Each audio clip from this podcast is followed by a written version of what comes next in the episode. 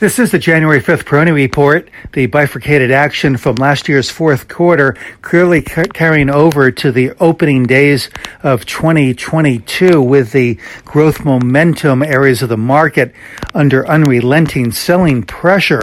If we look back to last year at this time, we saw kind of a similar uh, scenario where these uh, growth categories were under uh, some real selling pressure, but this after finishing the prior year quite strong.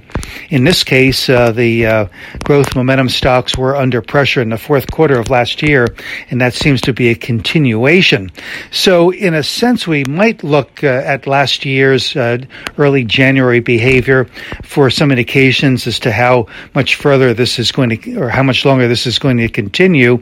And in that regard, it could continue toward the end of this month, although I suspect that given the fact that we saw the selling pressure taking place in the fourth quarter, that we could see some bargain hunting stepping in here at uh, any point. Also, if we look at last year at this time, uh, the uh, weakness that we saw in technology and healthcare and consumer discretionary really proved to be a buying opportunity for much of the remainder of the year in 2021. And I would think that uh, that could very well be the case here. So it's mostly, from what I see anyway, more of a short term uh, uh, issue than it is a longer term one. I think that the longer term structure for technology and healthcare, consumer discretionary, and some of the other growth momentum areas is still uh, quite good for the for the long haul. So again, uh, the weakness here I think will present uh, opportunity.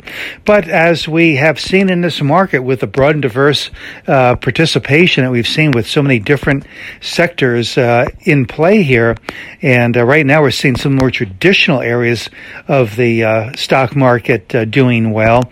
That really tends to make up for the leadership void that we are seeing as some of these other categories categories rotate through their uh, consolidations, their intermediate consolidations. And we're seeing groups like the energy group, the financials, the materials, the agriculture stocks, aerospace, defense, and some of the other uh, industrial subcategories really uh, doing well.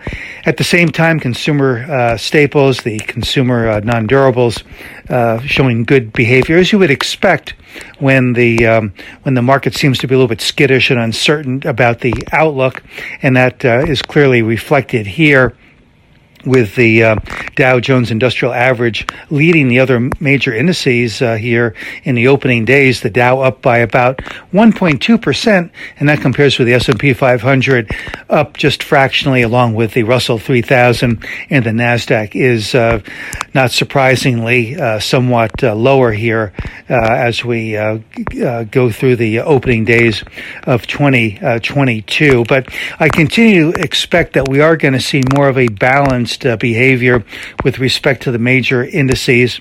And so, uh, as we see this divergence uh, over the short run, I think that it could present opportunity for some of the groups that have shown a weaker relative behavior uh, from the fourth quarter and into early uh, trading in 2022. This is Gene Peroni at Peroni Portfolio Advisors.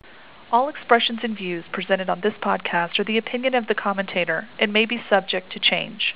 AAM makes no recommendation as to the suitability of any investment and may make a market or have financial interest in any security or sector discussed.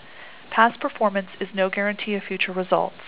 Investors should consult a financial professional before making any investment decision.